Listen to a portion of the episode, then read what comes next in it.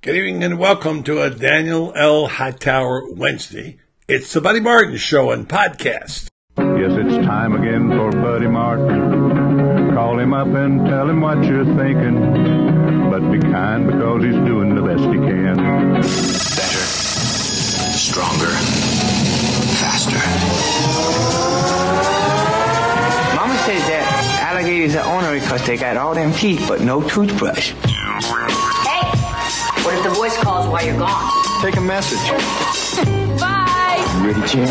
I'm ready for this my whole life. I'm incapable of small talk. but that's why you love me, right? Kind of intimidating to be in the presence of so many great athletes.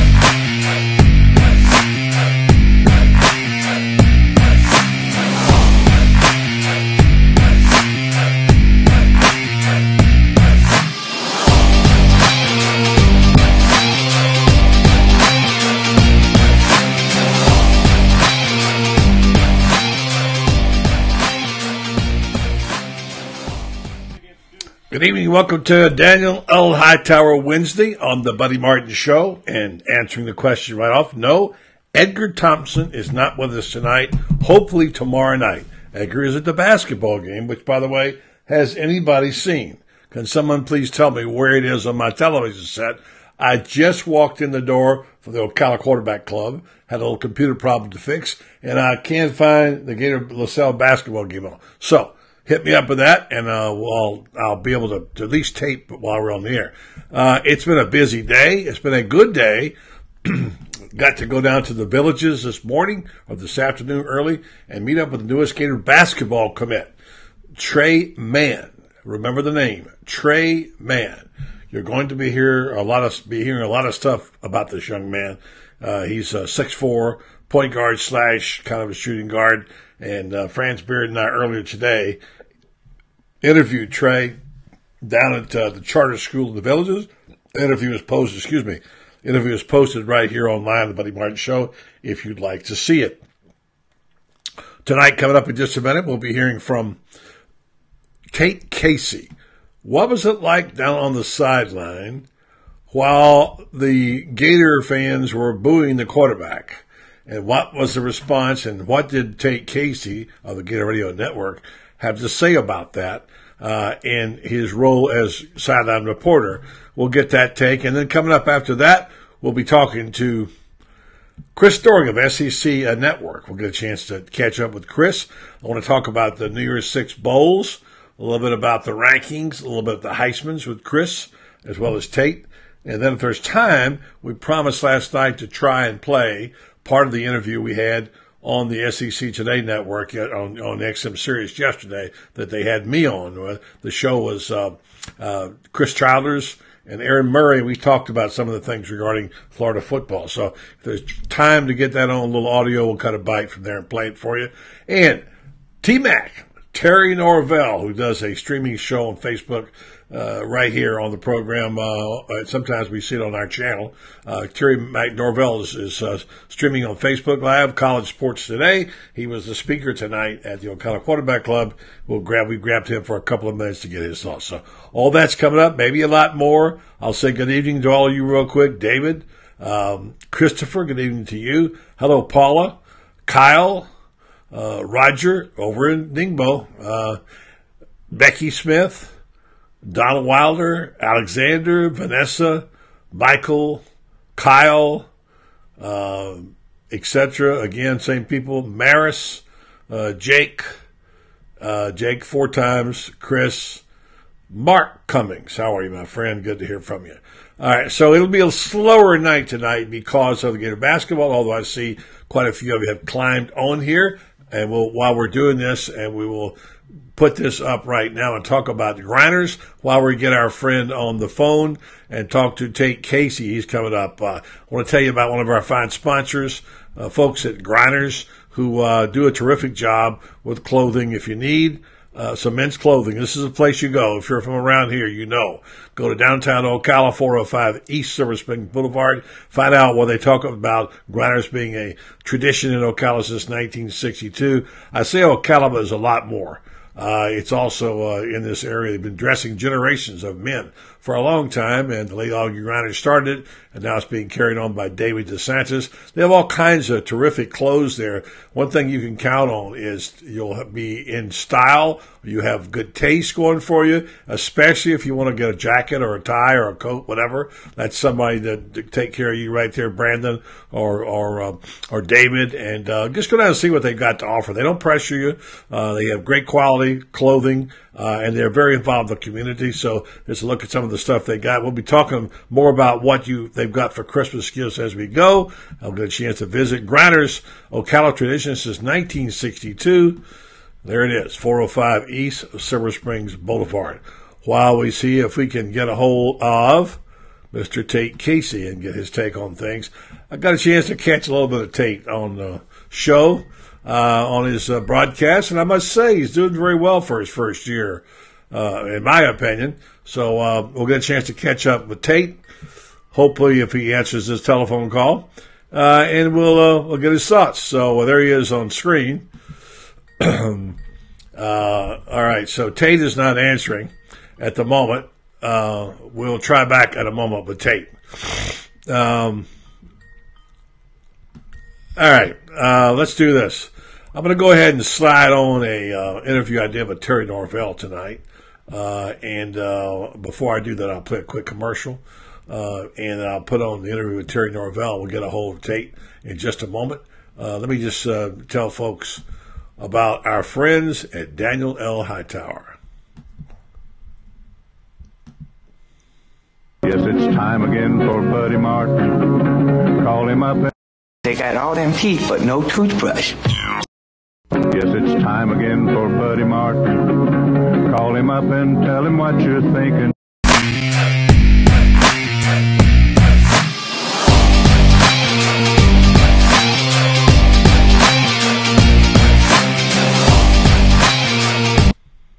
All right, we're going to stop doing that right now. And we're going to do this.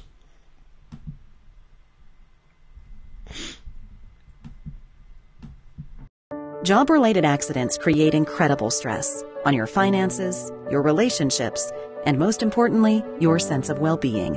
When the adjuster is not approving benefits you're entitled to by law, you need Dan Hightower to help you understand all of your legal options. Daniel L. Hightower has been fighting for accident victim justice in Ocala and statewide since 1976.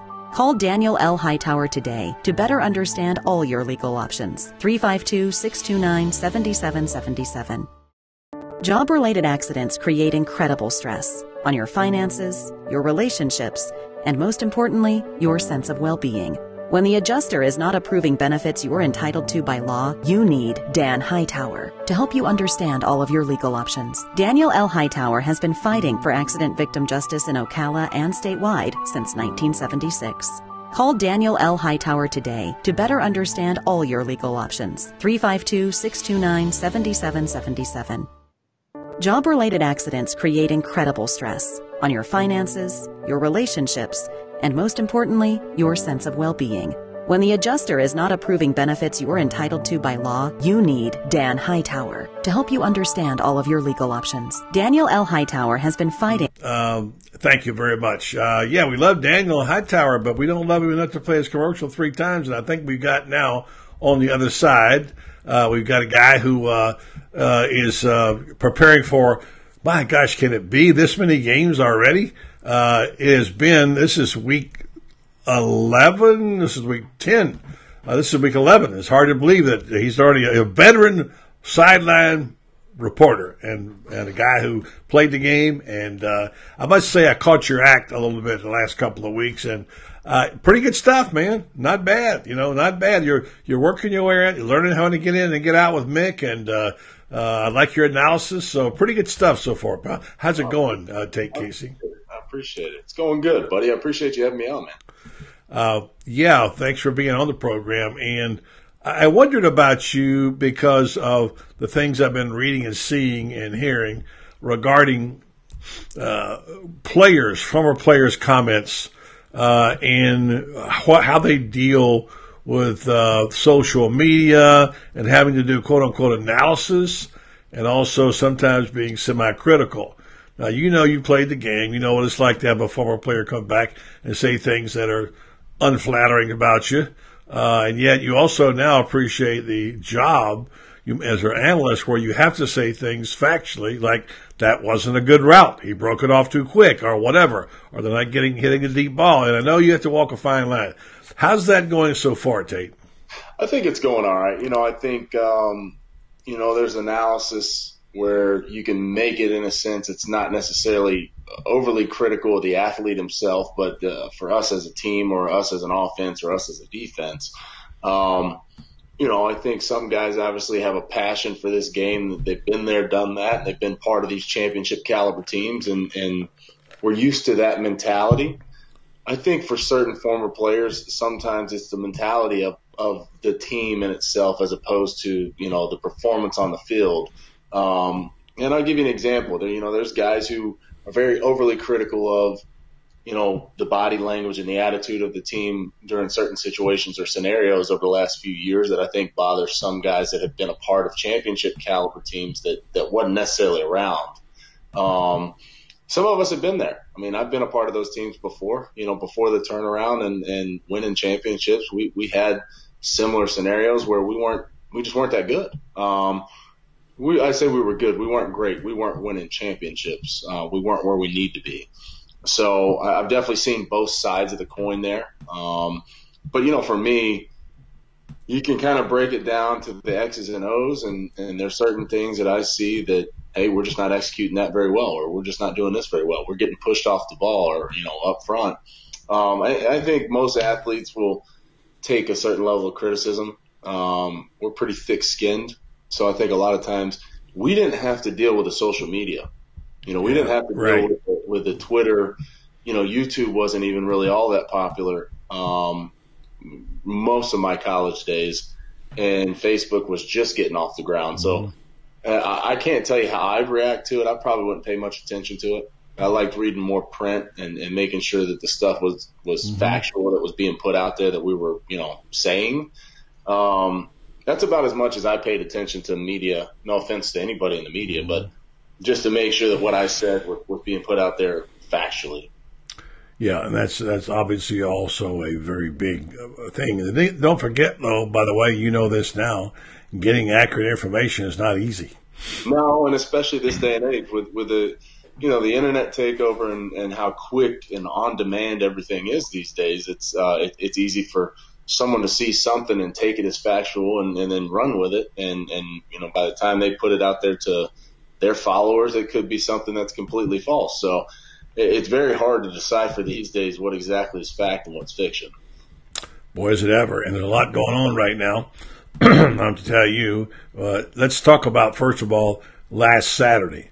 Unusual day and a huge day for the Gators. They made a quantum leap last week, as we all know they'll come back. And the play of the quarterback, who has been criticized profoundly for all practical purposes, a virtual benching uh, my opinion, there's no way he would have started that game. That's just my opinion. However, uh, I will say that uh, he redeemed himself for a day, but that's only for a day, and Gator fans don't have a long, a lot of patience with the quarterbacks, that's for sure. So, number one, let me ask you: You were on the sideline, you heard the boos, you you, you heard what, it, what, you know, what were you thinking when you heard it? And secondly, what was your response to what uh, Feleipe Franks did when he shushed the crowd? I didn't see it um, when it happened. You know, I, I heard a little bit of the booing early in the game, and that was really about it. Um, I didn't actually see the shushing of the crowd until you know it came to my attention on Twitter later in the day when mm-hmm. I got home. And so, you know, for me as an athlete, you you've got to find you know a number of reasons why you play the game and what drives you, what motivates you the most, and and if that's going to put a chip on Feleipe Frank's shoulder, to be quite honest with you, I'm with Dan. You know, he's he's 18 to 22 years old. You're going to make those decisions based on emotion, um, and a lot of times just a passion for what you do. So I'm not I'm not really hypercritical of it. I think there's a better way to handle it, um, and and that's just go out there and, and put out your best performance and, and continue to do what you do. But you know, I will say that he's of all people in the last probably five years, he's taken some pretty heavy criticism um, at the quarterback position, which we've had quite a few quarterbacks roll through there. Uh, and we've been pretty inconsistent at that position the last five years with the uh, departure of Will Grier, you know, the injuries to um, uh, Luke Del Rio and, and, a couple of the other guys that we've had in and out with Treon Harris and those guys. So, you know, I think Gator fans are just looking for some form of consistency that's going to win games at that position, and, and we haven't really yet to have it until this year. And then, of course, at the first sign of inconsistency this year, we started seeing that wave of emotion out of Gator fans too uh, towards Feleipe Frank. So, you know, and here's the thing, Tate. Your job is pretty much to talk about football and what's happening on the sideline, get information, and you don't get into the other parts of this. But when you get back home and you talk to your friends and you talk to the fans, they want to know about things. And you, of course, can't go public with everything that you talk about. But there is that element. And the, reason I bring this up tonight is, is there this, this, this comes out now, this story about Luke Del Rio. uh, which, uh, he has a column, he has a, he has a analysis now.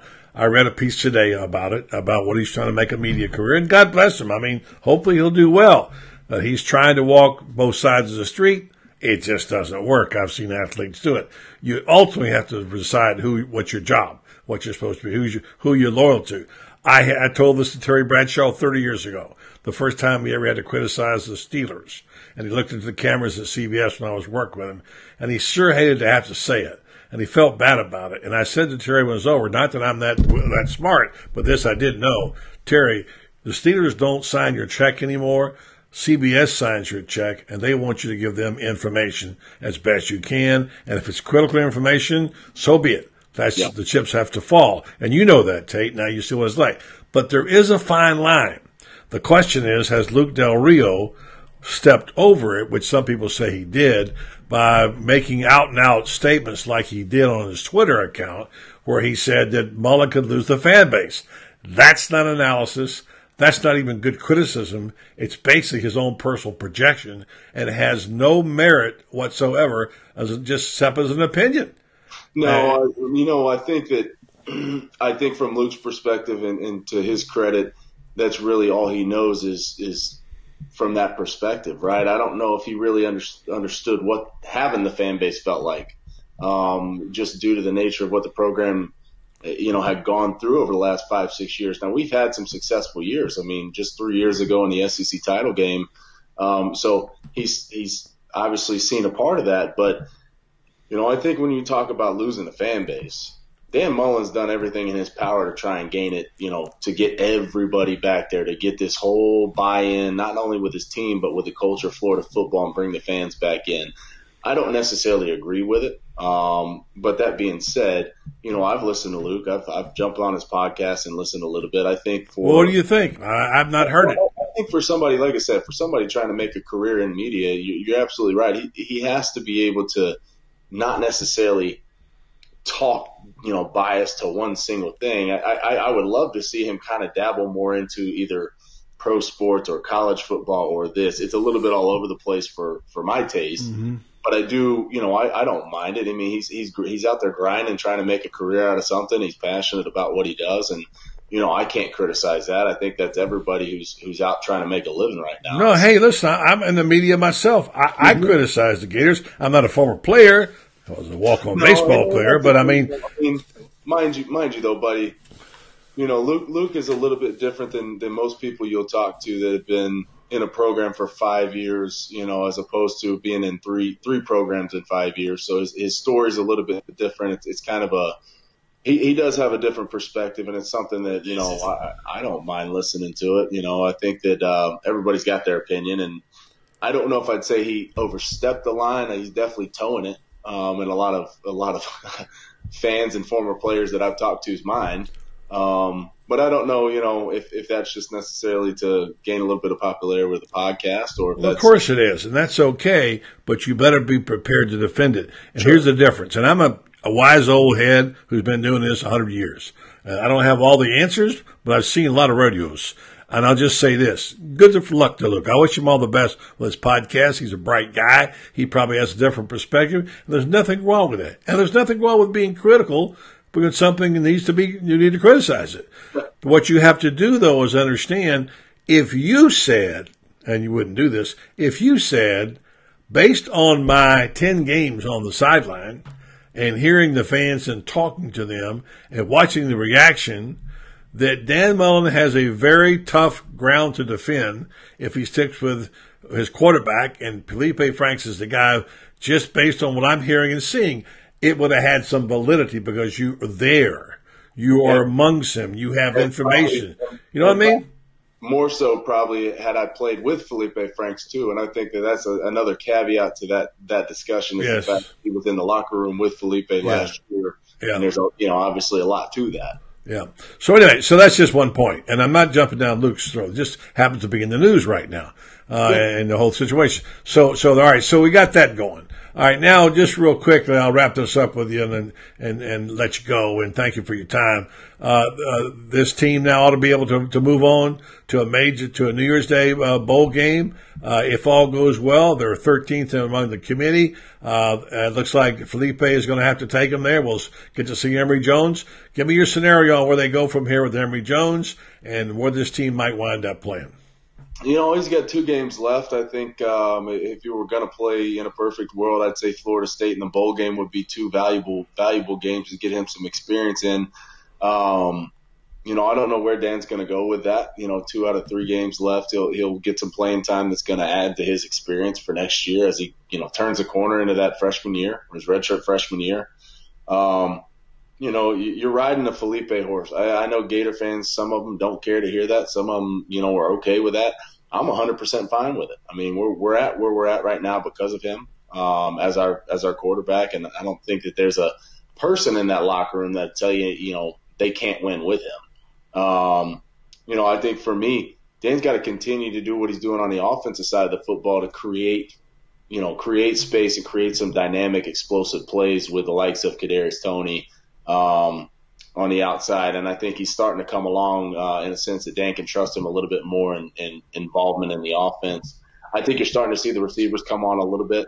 Uh, I think just from watching, in my perspective, we talked about it earlier in the year. The receivers were going to have a big role this year, um, and, and what they were going to be able to do against man coverage.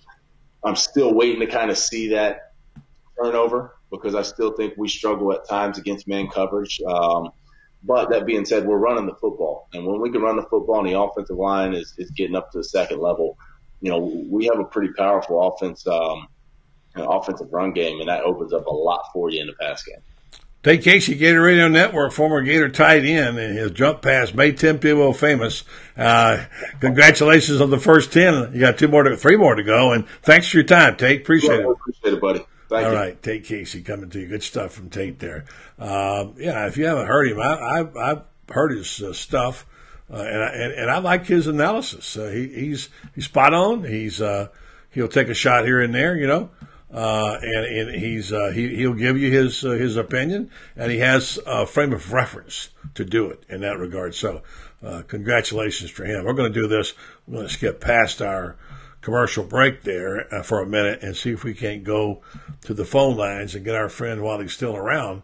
Uh, Chris Doering uh, is running the shuttle back and forth uh, from um, from Charlotte uh, to Gainesville these days, and uh, on his job, he gets to see a lot of football, but he also has a, a busy, busy time. So we're going to see if we can get him on to, to catch up with him and. Um, Let's see what we got here. It's uh, like someone said, it's not easy producing and hosting at the same time. So we will see if we can uh, make this work, and we'll have. I want to get uh, I want to get Chris's uh, perspective on uh, on on, uh, on on the bowl picture and see where they stand on this because uh, I, think. Uh, I, I'm a little confused. I put the New Year's Six up last night, uh, and uh, said, okay, here's what they're saying on ESPN.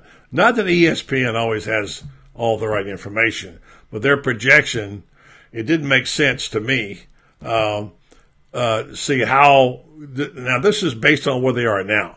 And we know also uh, that this is going to change because these teams play each other, and obviously uh, something has to change. Uh, they, this, the same top ten or so won't be there. So uh, let's go to the hotline now and to our WinStar split screen and talk to the man who's the king of the shuttle from Gainesville to Charlotte. He must have a million points Uh, I don't know what I what airline Southwest. American man, American. American. The, uh, the flight direct to Charlotte from Gainesville. Yeah. So, uh, yeah, I'm, I'm a platinum uh, American airline uh, flyer. They send me a they send a limo for you, dude. yeah, I don't. You know, it's not not something I take great pride in, but it's uh it is nice to have the direct flight from Gainesville. So I'm uh I'm actually a little weary after being in Alabama, Birmingham, and Huntsville the Yeah. last couple days. How so. was that, by the way? It's good. It's good. You know, good two good quarterback clubs. The Birmingham Monday Morning Quarterback Uh-huh. Club was cool, and uh, I was actually named SEC Offensive uh, Back of the Year back in '95. So it was a Ah, return trip there for nice. me, and then uh, my first trip to Huntsville, and uh, got to see all the Rockets and everything else. So cool, uh, cool Yeah. history for me too. Good group up in Huntsville up there. They do. They Yeah. love the Gators, and they're stuck in that area. Oddly enough, that that's an area where you have all these schools that overlap. You know, and you've got uh, you, you you've got uh, there are Tennessee fans up there, Alabama fans, Auburn fans, Florida fans. There's a little pocket of Gator fans right there. And these guys at Rocket City Club do a very good job there. Yeah, yeah, had a good time. So uh, good to be back and head out again Friday morning. Well, um, I get a chance to catch you most of the time. Sometimes I have a DVR set for your SEC now, and unfortunately, uh, I turn it on as a game because you know you don't always you don't always get to catch the analysis because the games spill over when you have you come in between games. But uh, what's all the talk up there after last week? I know you had to be feeling better about your Gators after taking a bashing a couple of weeks ago for the Missouri game, and now they came to play and it looked pretty grim there for a while, Chris. And all of a sudden, bingo, it Well, changed. you know, and- I uh, I actually picked against them on Friday night on our show, and, and my explanation for that was that I had seen South Carolina fight all season long. That's a team that really has developed uh, an mo that uh, reflects their coach's attitude, and we all know Will Muschamp is the grinder, and so I. I didn't think Florida had the fight in them, and when they went down 14 nothing early in the game, I thought they were done. When they went down 31-14 early in the third or late in the fourth, third quarter, there I thought they were done, but they surprised me with their fight. Uh, they were very physical against a, a, defense in South Carolina that hadn't been all that good against the run and was beat up considerably on that side of the ball. But I give Florida a lot of credit for doing what they had to do to win the game. Sometimes you, you'd like to do it with a little bit more aesthetically pleasing uh, route, but um, it, this was one where they they had to get blue collar, and uh, that included using the quarterback to run, which I think he's developed a little uh, niche for. And uh, it was nice to see them show some fight, make some plays late in the game, and close one out. In the oddest of ways, the very anger that made Feleipe Franks do what he did, and although some people are saying that shush was more for Luke Del Rio than it was for the for the crowds, but the anger, the sense of competitiveness that he had, which caused him to shush the crowd, was also the thing that gave him the fight and his heart. And it, to me, it totally changed his game.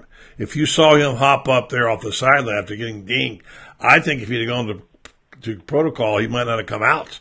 You know, but he didn't waste any. He scrambled back on the field, got on the on the field, and then made that that run, which was a nice run and did a long way, and then wound up uh, benefiting from Kadarius Toney's uh, big run.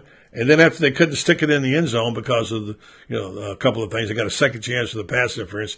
And you know the story. He goes to the off tackle sneak and doesn't get in. Uh, and there was a confusion on the sideline about what play was called. And he was saying, signaling, let's run it again, run it again. And Mullins says he was already running it again, although apparently, uh, Feleipe never saw that and went ahead and ran it and scored. And the guy who had been being booed, uh, scored the winning touchdown. And of course, we know CJ, CJ Henderson made a great play on that ball and ended that game. So I had written, uh, uh, I didn't tweet it, but I put it on my Facebook uh, link my, that I had going that that drive because it could be a make or break season. That drive could make a make or break season for the Florida Gators. You know what? It turned out to do that. It has changed everything, hasn't it? Well, I'm not going to say it's changed everything, but it got them another win and and uh, you know showed some character. You know, I, what I want to see from this team is consistency, and that means consistency from from drive to drive. That means consistency from quarter to quarter. That means consistency from game to game. And uh, you know that, that was quite the contrast to the the lack of fight that we saw against Missouri. So uh, can they carry it over in the final two games? The little lesser opponent comes to the swamp this week in Idaho, but that doesn't that doesn't that doesn't mean you, you change what you do. You know, uh, and I think that's the thing that Alabama does so well. It's a nameless, faceless opponent on the other side of the, the, the field from them, and they show up every week and they execute their game regardless of of, uh, of who they're playing. So I, I think that that's the point you want to strive to get to. That's what I want to see in, in terms of execution on offense and on defense.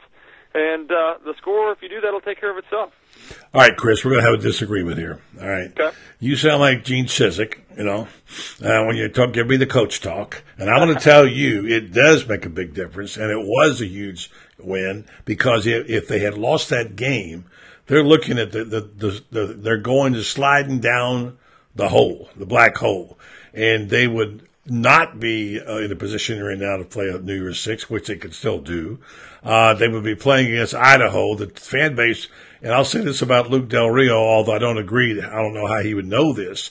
He says if they stick with Franks in his tweet, that they'll lose, he'll Mullen will lose the program. I don't think that would have happened, but it would have been a big dent in it right there. And now you have all of a sudden a lot of doubt in the fan base. You have people angry. You know how bad fans get, and you got to come somehow pull out eight wins out of this, and you, you you hope you can win your last two, but you can't say you can. I think it's a completely different scenario, and it's one of those things. I don't play dice, but I know it's like dice players. They they get rolling the dice, and all of a sudden they're hot, and things happen good. And when and then when things go cold, they go really cold. And they were just a step away from going really cold, coming off two losses, one getting beat by a team they should never have lost to badly in every phase of the game and trying to pull out a win with a quarterback who had lost his job basically and having to and he, here he is getting booed. So yeah, I think I, mean, I, I agree with you. I mean, it, it was a win that they needed in order to keep things from going bad. Cause Right. you're, you're right. I mean, I Yeah. think it could have gone into a, a, a downward it's spiral. like a tourniquet, right? Like a Yeah, tourniquet. yeah, But let's not let's not all of a sudden declare that they're hot. Oh no, no, no, no! I didn't mean means. that at all. No, I didn't Yeah, mean that. I mean, I, I think this is a team that still has a lot of things that they need to work on. They need to get better. They need to Yeah. improve upon, and so Right. that's why you know they, they still have busts in communication on defense. The second touchdown, they they let a guy go wide open because they don't know what what coverage they're in, or they're not passing guys off. Why is that, Chris? What is it? Just miscommunication of the safety in the corner? Yeah, I mean, we saw it against Missouri. At least two of the touchdowns. Busted coverage. Mm-hmm. yeah, yeah. It's, it's because they don't know. I don't know if it's because they're trying to disguise too much and they get caught out of position, or they do something too tricky and they don't. They actually outthink themselves. But Yeah. you know, we've seen it a lot the last couple of weeks, and that, that's why you know you overcome that against a team like South Carolina. And let's be honest, the remaining schedule is not all that challenging. With even I know Florida State's Florida State, but yeah, yeah, no, it's not. But yeah, and it's just uh, now this is like the low hanging fruit. Yeah, you got, you yeah. got, you ought to have nine wins on your knapsack, and you're you got a shot to go, you know, play a really good bowl some someplace and see what happens. And now, and you also get to look at your quarterback in the future, Emory Yeah. Jones, you know, which Yeah. is we, we had to and, see and, him. And, and, I've had a big disagreement with everybody on Twitter, and everybody's the expert. I will, I, you know, I'm going to put my my my my reputation online and say that Emory Jones is going to play a lot more. or He's going to. I I expect him to play a, a quarter or a half of this football game, and everybody wants to come back and tell me no, they're saving him for Florida State in the bowl game. Well, if he was that special that they needed to save him in order to beat a team, mm-hmm. they would they would have used him against every other opponent throughout the season. So this to me is about developing Emory Jones, putting him in a position to be successful. And Dan Mullen has a history of not putting young quarterbacks in games where they're going to fail. He's always tried to bring those guys along and put them in a position to be successful. That's why I think you see him this week against Idaho as opposed to holding them out for the FSU and, and bowl game. Okay, that's a good opinion. I, I like it when you get feisty. I just get tired of hearing, you know, just because you play Madden football doesn't mean you're an expert, you know. And I think a lot of these guys feel like they are on Twitter, Yeah. you know. So Uh, tw- Twitter's full of experts. They, Yeah. they got there falling out the back of you know, off the back of trucks and Yeah. Twitter. Uh, and, you know, and that's fine. I mean, speaking of which, did you read Del Rio's or hear his podcast, or did you read his his uh, his, his his tweet? um, last week about the fan base. Uh, well, yes, that, and also obviously, yeah. And by the way, uh, the word is now supposedly that that those those shushes were directed to Del Rio and not the fans by Feleipe. Have you heard Well, that? I, I don't care about that. I mean, that that to me is is a sign of immaturity. You know, whether we're reacting to somebody on Twitter reacting to a fan base that hasn't full heartedly supported you. Mm-hmm. You know, that's a that's a 19 or 20 year old kid being emotional, as opposed to a guy that's developed into a leader that is confident in his position.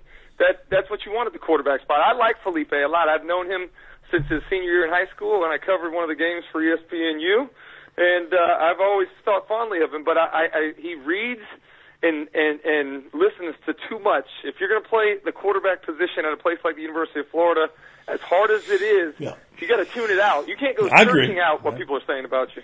I, I agree with that. I agree with that. Although I'm going to tell you secretly, I kind of liked it in a way that he was uh, he was so if he was he was ticked off at the fans, uh, it was probably not the appropriate thing to do. But it also showed me he's got some, as they say, you know, certain part of the anatomy uh, working for Yeah, him. I mean, you, you want to see a guy that competes, but the last thing you want to do, you know, it's funny because football is such a different sport from offense to defense. Defense, you can be fired up, you can be running around, banging your head against the wall, like you. we've seen. I yeah, so you. offensively, particularly the quarterback position, you know, the guys that we talk about that are successful are the ones that are able to block out all the noise, that can focus and and uh, and just do their job without letting emotion get to the best of them. Yeah. Yeah, we'll see what that is. So uh, he survived this, and apparently he's going to keep surviving because he's like, you know, he's like a he, he, he's like a Dracula. You're gonna have to drive a stake through his heart to, to get him out. All right, now let's talk I've never about. seen a guy have more good luck happen to him to keep him in the lineup, right? I mean, it's amazing. He can't get him out of there, Chris. No, no. You can't get him out of there. They- That's- they- that's that's where you got to take advantage of it. You know, right? Yeah. you, you you you when things like that happen, there's clearly a message being sent from somewhere that hey, you got to take advantage of this. You're not going to keep getting these opportunities. yeah, I mean. Zaire was supposed to have the job last year, right? And Yeah, shoot, Luke Luke took it over, and Yeah. then Luke got hurt, Yeah, and he came back in, and Zaire took it Uh, over. this guy got hurt, just so- he's just there. He just shows up. Hey, all right, let's talk about actually. If I'm holding you up too long, let me No, know. but, um, I wanted to say we're just we're talking about athletes and comments and criticism. You're in a job where you know you have to make you have an opinion. You're obviously going to tick off some people. That's just the nature of the beast. You go through something earlier this year where you had to speak out about some people who were getting it wrong about you, and, and, and if you're going to do your job and you're going to be honest, you're going to offend a certain peop amount of people. Uh, the question is, what's the guideline? Like I said earlier in the show, Del Rio, if Del Rio would have, would have written, uh, let's just say that you, or let's just say that Tate Casey, who does the sidelines, all right, that he, since he's done 10 games, he notices talking to fans. He's experienced on the sideline. He can sense an uneasiness, unhappiness, and he made a tweet saying the Gator, and he could never do this, but the Ga- that the Dan Mullen's in danger of losing uh, support for the fans if he continues to with a quarterback that can't, you know, that can't keeps throwing interceptions. I, I would have said that has some validity to it. At least he's there. Luke Del Rio from somewhere in New Orleans writes stuff based on what he thinks, and I get that he knows the game and played here, but he's kind of firing shots from from, from way out. You know what I mean? Uh, even though I know he played with uh, Feleipe and he knows some of the players, etc. So maybe, and, and listen, good luck to him on his career. I mean, I have no problem. Maybe he'll have a great podcast. There's room for everybody here. I, I, so I have an issue there with how, and you as an ex-player, I want to get your thoughts. How do you deal with this? Because I've got a, I kind, I tweeted back to somebody today who former Gator, and he was being critical, and I fired something at him, and he fired back. I'll tell you what. All right. So what's your opinion about this? What is your guideline for what you can say and how you can say it, and what's appropriate and what's not? Well, I mean, I think it's it's it's interesting. I mean, we got to figure out what the dynamic is, and uh, you know, Luke Del Rio is the guy that that wants to get into the, the broadcasting world, from what I understand. So, you know, if you're going to do that, you have to try to be objective. You have to make uh, observations and call things as you see it. So, I, I really didn't have a problem with what he said, and in fact, you know, I think there was probably some truth to it. I mean, everybody that I've talked to was really frustrated with the way that the offense has been playing and the fact that they've they've you know you thought Feleipe was getting better early in the season and then you saw some regression over the last couple of games.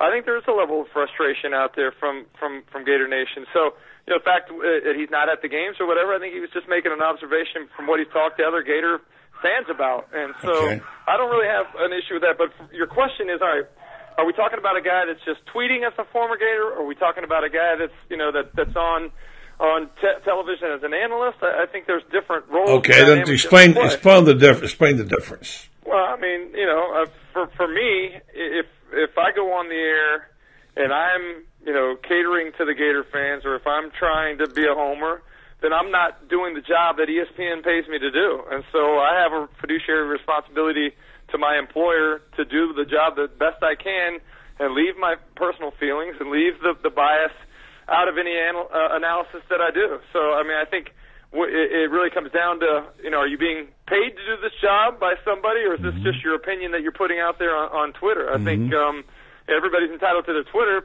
the, to their feelings, and, and certainly Twitter gives everybody a voice. But, um, you know, as a former player that's maybe not um, working as an analyst for somebody else, I think you, you do have to show a little bit of, uh, of loyalty to your team. Okay, here's a tweet that Rex Grossman sent out today. All right, nothing wrong with it, but I thought, well, this is curious that he would say this. I wonder why. He wrote, he tweeted, Florida is going to finish the regular season as a top 10 team going to a bowl. I'm still shocked. Okay? So mm-hmm. I just thought I would sort of troll him a little bit. And I said, why? Why are you shocked? And he shot back, Number one, still a stench of Mac lurking. Number two, quarterback is below average and not a Mullen, not a Mullen system quarterback. Three, defense has not been to a Gator standard. Your thoughts about that? I would agree with most of that. I mean, I I, I don't want to talk about the the McElwain stench or whatever, but part of what Dan Mullen's biggest challenge has been is overcoming this limitation that these guys have on the mental side of things. I mean, we've talked to to Coach Mullen for months and months now about pushing through these barriers that they've created for themselves, both physically and mentally. So that does have something to do with the previous staff, with the previous strength staff. I mean, there's a lot that they've had to kind of uh, to overcome in, in, in just the culture side of things. Now, I've said it time and time again. This is a very limited offense. Um, you know, I think their their running backs are really really good. I think their receivers have some potential. You're limited by what you can do at the quarterback position because of you know an inability to maybe process things as quickly as you like. Uh, so you are limited there, and the offensive line still is not as consistent as you'd like them to be. They've gotten better, and I want to give them a lot, a lot of credit because they were terrible early in the season, but they've gotten a lot better. But I would agree with Rex Grossman to think about them being nine and three and being a top ten team.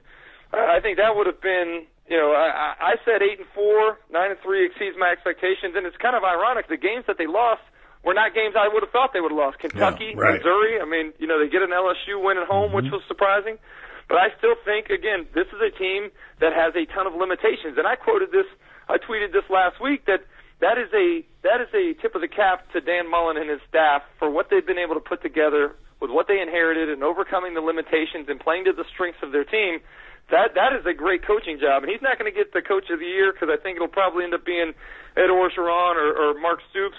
But I think Dan Mullen's done a tremendous job in season number one in Gainesville. All right, fair enough.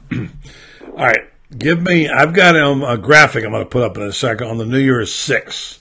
It's a little difficult to understand because it's a we don't know yet how the teams are going to finish out. Mm-hmm. But I put it up last night and talked about it, and it looks like there's a pretty good chance Florida, if they win out, what they should do, and these teams knock each other off, and we know some of them will because they play each other, right?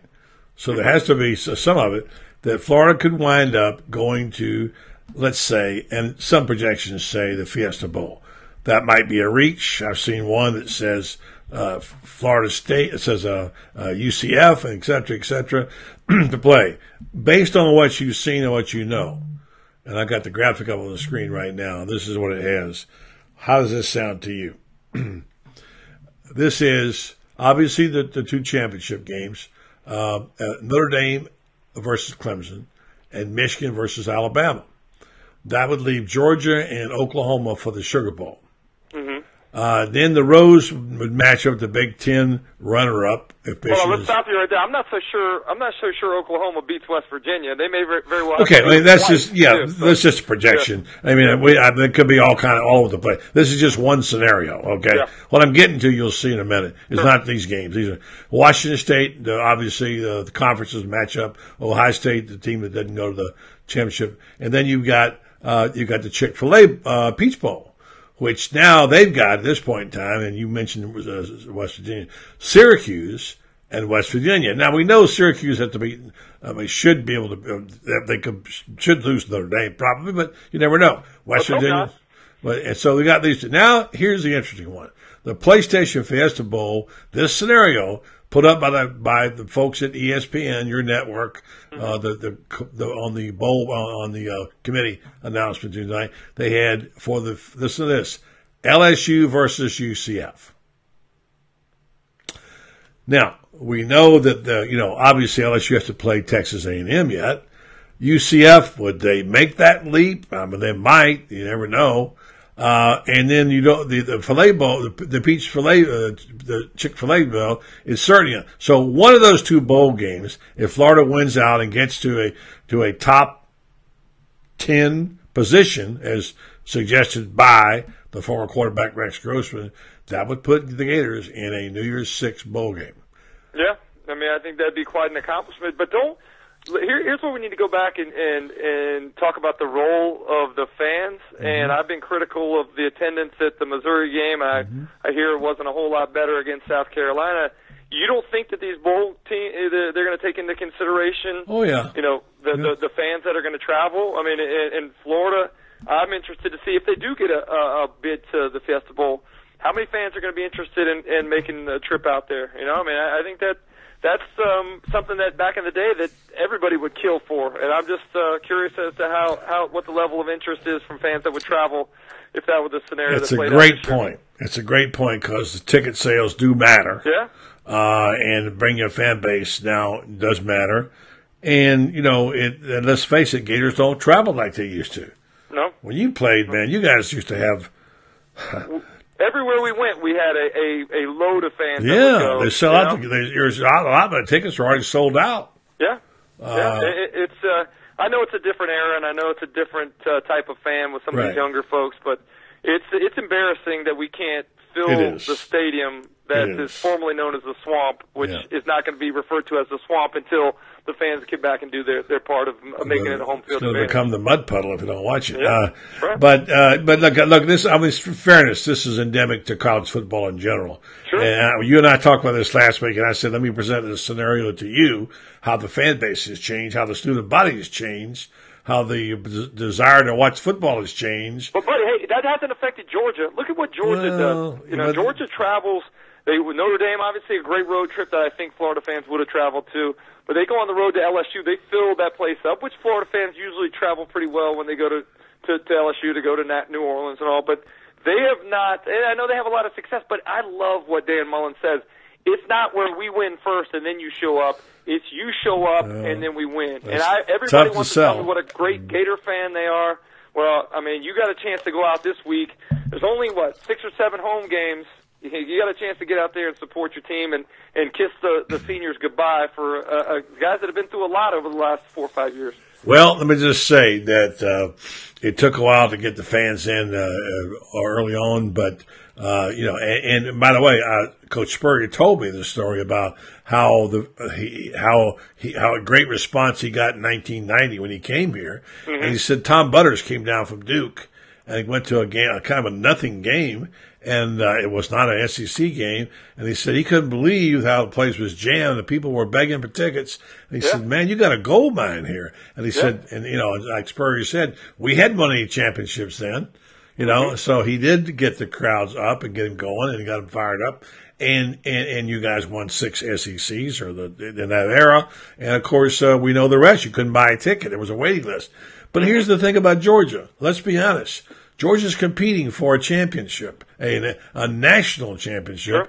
and let's not let's not forget that Georgia fans were leaving early a lot back in the day. Okay, Well, that's that's because we made them leave early. I mean, when you put 50 on them, that makes them leave a little early. Well, that's so true. I, I'm with That's you on that. But true. um, yeah, I just I, I want I want it to be, and maybe maybe I'm just being too nostalgic, but I want it to be. I want these players to experience what it was like that w- when I was there, and what we got to experience. you know what, Chris? so- That's probably never going to happen, but I appreciate what you're saying, and I think we all want that. You know, it's Yeah. going to have to be a different way.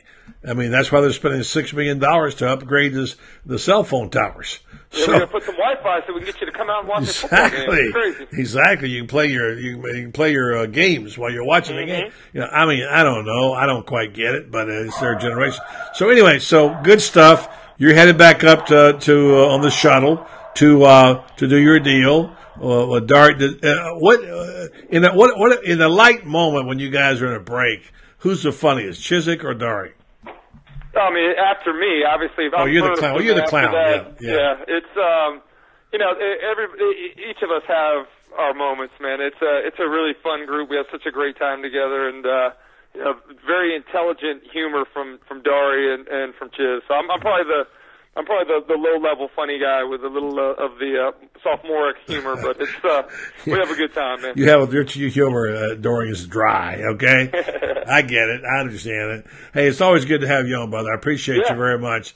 Thank. We couldn't work it out earlier, but tonight was great, and thank you for spending the time with us. Yeah, we'll be tuning I in this enjoy it, weekend. Thanks for hey, the uh, open open forum to talk about a bunch of different stuff, man. Uh, don't it. don't miss Cape Cupcake Saturday. Uh, I mentioned that to Chris Childers over the weekend. I said Martha Stewart University. He said, "I'm going to use that, man. I like that." He's funny, man. He's my guy. Is he really? Okay, I didn't know that. Yeah. Well, I, I enjoyed being on with him. Uh, it was, it yeah, was no, fun. he does a great. So I, you know, I, I was doing the show with him in the afternoon. I'm actually, I'm still on in the afternoons on the SEC channel on Sirius XM on Mondays, and then Yeah. Tuesday through Friday I do the mornings with Peter Burns. But, okay, uh, well, see, I didn't know where to find you on that. So, three seventy four okay. is the SEC channel. I don't know what's that dude Burns like. I met him one time in Atlanta. TV's great, man. I mean, telling you, we are so fortunate to have the people we work with up there in Charlotte at the SEC Network Studios, man. I'm I'm very very grateful. So many good guys. Nobody that I I dislike at all. I don't, I don't, yeah, I don't, I didn't know he was as tall as he was. So I saw him in Atlanta. Yeah, What- he's got some height on him. He's like some six three, maybe four, six three. What are you, Chris? I'm six four. He's a little shorter than me, No, probably six two or so. Yeah. Yeah. All right, Mr. Doering. All right. Have a See you safe guys, trip. Thanks for your time. Bye. Appreciate it. Good story. What I like about that is that's not the Doering you see and hear usually on TV and, and even when he's on radio. Is that he's very candid about his comments and uh, and I really uh, enjoy having. And, and he's an intelligent guy, which makes you wonder why he comes on with me because he's an intelligent guy. I just like having. I mean, guys like him, guys like Moulton, guys like that. I really enjoy uh, having a football discussion, the context for bigger picture context. And I think it's really fun uh, when you look at these scenarios when you talk about fan bases and you talk about ex players and what their comments are, and you have a little bit of candor about it. Uh, and uh, you know, and, and and you know, and, I hear his pride coming out. He doesn't want to see the Gator Nation kingdom. He doesn't want to see the Gator the Gator Nation slip. He doesn't want to say, "Well, let's don't pick Florida." Uh, uh, because they don't bring a fan base. I mean, can you imagine that? Can you imagine that being said? I mean, this is the University of Florida. It's the same thing we said. Gosh, it's coming up on next week. A year ago, when people were crying and whining and gnashing teeth, talking about, uh, well, we'll never have a good program here. It's all done here. We won't get a coach. It's all over. And we said, hey, this is the University of Florida, man. Okay, they're going to get a coach. They're going to find somebody, and uh, and a few people believe that. And by the way, I looked it up. When do you think the anniversary is of the airport? And do you remember the airport? And what do you remember the airport? It, it changed everything that night. Most of you know this. Maybe some of you do not, because we have a lot of new people. Guys like Lynn and, and Sodia and Nat and and uh, all you guys, you know the story, and a few others who've been with us. And uh, you've been around, and you know what it was like back then. And so here we are, a here we are doing a uh, a show only a few days away from the first anniversary of what was the birth of the Gator Nation Kingdom. Uh, so um, anyway, uh, it's been amazing. Uh, I'm going to try. Mark Page remembers it. I'm going to try and uh, dig up something. The Crown Prince is back in town finally. We'll try to have something uh, put together next week on that. David remembers it. Yeah, you're right, Michael. It wasn't. Wasn't an empty plane. They had a plane, but they didn't. They didn't have uh, the guy they went after. Uh, and thankfully, by the way, uh, Lynn makes a good point. He says this year is different. Uh, making New York Six New Year's Six bowl, maybe that would make change things. You think? Hmm. Would you travel to Arizona? Let me ask you folks. Would you travel with Arizona? Would you go there for to see them play UCF? Okay, would they? Now, LSU, you know, LSU is right now number seven team in the country, believe it or not. Although Florida beat them, and there, if they went out, they're going to probably wind up there. And then it gets down to gritty in the Peach Bowl. So again, and Chris makes a great point. If you don't travel well, that could be a deciding factor when you go to New Year's Six. And then you say it's different. Well, I don't know. We'll see. so airport was in actually November, believe it or not. Uh, Keith, I looked it up. It was uh, uh, I've got the date. Looked it up last night. I want to say it was the 17th or 18th. It's Monday would be the anniversary. Uh, the Ocala Airport. For those who don't remember, well, we made the trip out there that night. We kind of made a declaration that week, and by January we were together, and we've had some people who've done a great job holding the line, and uh, yeah, we were like that. Lynn says we were like uh, Dog the Bounty Hunter. I actually well, I used to watch that show all the time. He's a Denver guy. Believe it or not, I, I can't believe I used to watch Dog the Bounty Hunter all the time. Why would I do that? Uh, um, yeah, there you go, Lynn. Uh, that would be nice. Uh, if we get those sponsors right. Uh, if Daniel L. Hightower or Ren Star or Mark's Prime uh, kicking the dollar, well, they're they're they're kicking in the dollars to keep the show on the air. And that's the thing, and I appreciate it. And uh, it's hard to get people to do that these days. Um, so, yeah, it was like cheaters. We David, we talked about that getting out of that getting out of that car. Those are people who don't know what I'm talking about. Say, what, what, what is that? What are you talking about?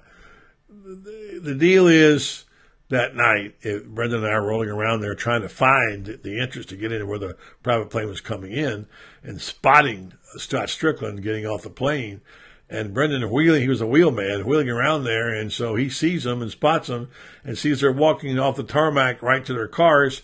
And I'm opening the door, Brendan's saying, go, go, go, go, go, go, go, go, go, go. And it was like the cheaters. You ever watch that show? That's what they do, apparently. I've seen it one time. Um, and Sody says, we won your heart, Sody. Well, uh, we, we were amazed at the response. Amazed. Um, yeah, and uh, Nat says uh, Dan Mullen ex- accepted the job Thanksgiving weekend, but no one knew it. Um, I don't know if that's accurate. Uh, maybe because uh, his wife told us about uh, about that uh, exactly what took place. I, she never said it was Thanksgiving weekend, but you may be right. Scott Strickland was. yeah, Scott Strickland is a pretty good dude. Turns out he's been very kind. When he came to our first tailgate, and we invited him over. Remember the Gator Walk? And he looked at me and said, "Is this an ambush?" oh, I said, "Thanks for what you're doing for my school." So anyway, yeah, Megan, Megan, Nat, I don't remember that. You could be right. I, I, maybe it was Thanksgiving week. I just don't have a timeline, but we didn't know it at the time. You're correct. So that would be this was well, but think about it was this uh, this thing with uh, with the airport thing was right was before Thanksgiving and Thanksgiving was late that year, so it was the 19th or see I think it was the 19th. I got the date written down somewhere. So uh, yeah, well there were a couple flights that went out uh, you know, flights, and one of them they weren't they they sent these ghost planes out and to, to get you. And, and I remember the flight that went out there. They said, "Oh, that's just a known business, something. And we said, well, they were saying that that flight really wasn't anything, but it turns out maybe it was. Huh? We'll have to go look into that and see maybe next week and see retrace our steps and see what we said because Megan uh, did tell us all about how the phone call came and and uh, and she said you better take that and it was obviously Scott Strickland and uh, yeah and the uh, the bottom line was uh, he came back and she said, "You're taking this job." He said, "I just took it." So he basically accepted the deal, term not the terms to be negotiated. So it was quite a night, and look how it's turned out. Uh, I scared off Chip Kelly. You know what? Chip Kelly wasn't coming here. He was playing, he was leveraging Florida all the way to UCLA. Leveraging, leveraging, leveraging. Um, uh, and, you know, if I scared him off, good. I'm glad I did. Uh, I'll take the guy we got. For sure. So we'll get, we'll get on this next week, uh, and see if we can figure out, retrace our steps and, and talk about how any of us are left. We'll have an air, maybe we'll have an airport show Monday or Tuesday. Okay. You guys up for that? And, uh, we'll see what we can figure out. Uh, We'll see if we can have a few memories. Now, some of you get your best get your best airport memory out for next week. Maybe a late night dilly dilly or something. We'll, we'll talk about. It's been an interesting show tonight. I haven't done many commercials. I need to do a couple right now. I'll make sure I get that taken care of. So stand by one second while I tell you about Center State Bank. Good friends at Center State Bank. Tom Ingram is here tonight. Tom Ingram formerly the president of the bank. He's been out of town on sabbatical. He's back. Went to quarterback club with me, and Tom did a great job helping us formulate this quarterback club. And uh, this is the bank he helped build right there, and that's a beautiful building. If you ever been to come to Ocala, you should go there because it's a it's a terrific place to, just to go in and have a cup of coffee and a cookie. Uh, they're all about community, and uh, they, they have right there on the slogan, centered on community and customer service. They're also a bank, of course. They have money there, and they want to loan it to you if you're, you're credit worthy. And they believe in good, having good relationships with their customers. Also, uh, they believe in world class service, and they want to let you know they believe in long term horizons on their finances. Uh, they're located in 82 different places in 30 Florida counties. This one here is in Ocala at Silver Springs Boulevard, where you can go. Um, and uh, there's an art gallery upstairs. There's events being held there. And of course, you have the drive-in window if you want to go, go outside. So check them out. Go online and find out which one is closest to you. There's a few in South Georgia. There's some in quite a few of them in Florida. CenterStateBank.com. Check them out. If you want to call this bank here and you're in the Ocala area, it's 352-368-6800. It's on Silver Springs Boulevard. And uh, Center State Bank, centered on community and customer service. Um, these folks have done an unbelievable job. Renstar has been so supportive. And I love that not only do they support us as a sponsor, but they also support these kids. Tonight we got to see Brian Maurer, the uh, the quarterback from Westport. What a young man this kid! I want to tell you what, Tennessee got a great kid in this kid. Brian Maurer from Westport, who just lit it up, scoreboards. Uh, and he and his coach came over today and uh, we had a chance to, to talk to him uh, and really, really enjoyed uh, having uh, Coach Franklin there and Brian Maurer. And the Red Star folks are, uh, helped make it possible with their Red Star Star of the Week. And they also have a superior medical research facility with a proven reputation, high quality, patient centered facility. Renstar Medical Research uh, brings cutting edge clinical research to Ocala in areas like psoriasis, uh, osteoarthritis, Alzheimer's, migraine, excuse me, and fibromyalgia, along with many other conditions. So Renstar participated in more than 600, closer to 700 clinical research studies and trials since uh, 1970, let's see, 1998. Uh, and so uh, check them out. You can go online uh, to uh, Renstar uh, uh. Actually, it's www.renstar.net and uh, check it out when they say seeking tomorrow's answers to the health questions of today. That's Renstar Medical Research. Thanks again for all your support and what you do. And I want to tell you one more thing before I let you go. We have to have a little food. Mark's Prime. Mm-mm-mm. Well, I do love that restaurant, and everybody knows that. This is just some of the pictures of food that I put up, and I love it because it's a it's a place you can go or you feel like you're in a classy joint. You know what I'm saying? Sometimes you just want to go someplace. You got some friends from out of town. You got a wife or a girlfriend or a boyfriend or a fiance you want to impress. A job well done. You want to go somewhere you can have a nice meal. And this is what they do for you. They want to give you a unique dining experience. They work really hard to do this with their uh, with all their uh, service and their food, the fresh uh, seafood, the the finest beef you can eat anywhere, the premium wines, and their great naturally fresh vegetables. Check them out today. Go online to uh, marksprimesteakhouse.com. Find out about their complimentary valet parking. Ocala Uh, you can call 352-402-0097, Gainesville 352-336-0077. Check it out. Mark's Prime Steakhouse and Seafood for a unique dining experience. Uh, I didn't get a chance tonight to play my interview with T-Mac, uh, and I want to do that. Uh, maybe not tonight. Uh, I won't be able to get it in, but I wanted to say I appreciated Terry Norvell being here tonight. Uh, and uh, he's interesting, and we have a few of his thoughts, which we'll save for tomorrow night. I believe Edgar might, might try to be on tomorrow night. A couple other people, Cassidy Hill will be here. Probably looks like we're going to have tomorrow night also um, Zach uh, we'll, we'll, have hopefully have Zach Abolverdi uh, on. It's going to be a busy night as always. And um, tomorrow we're doing our Buddy Martin live show from the Riley, which is here in town. It's not the sports show.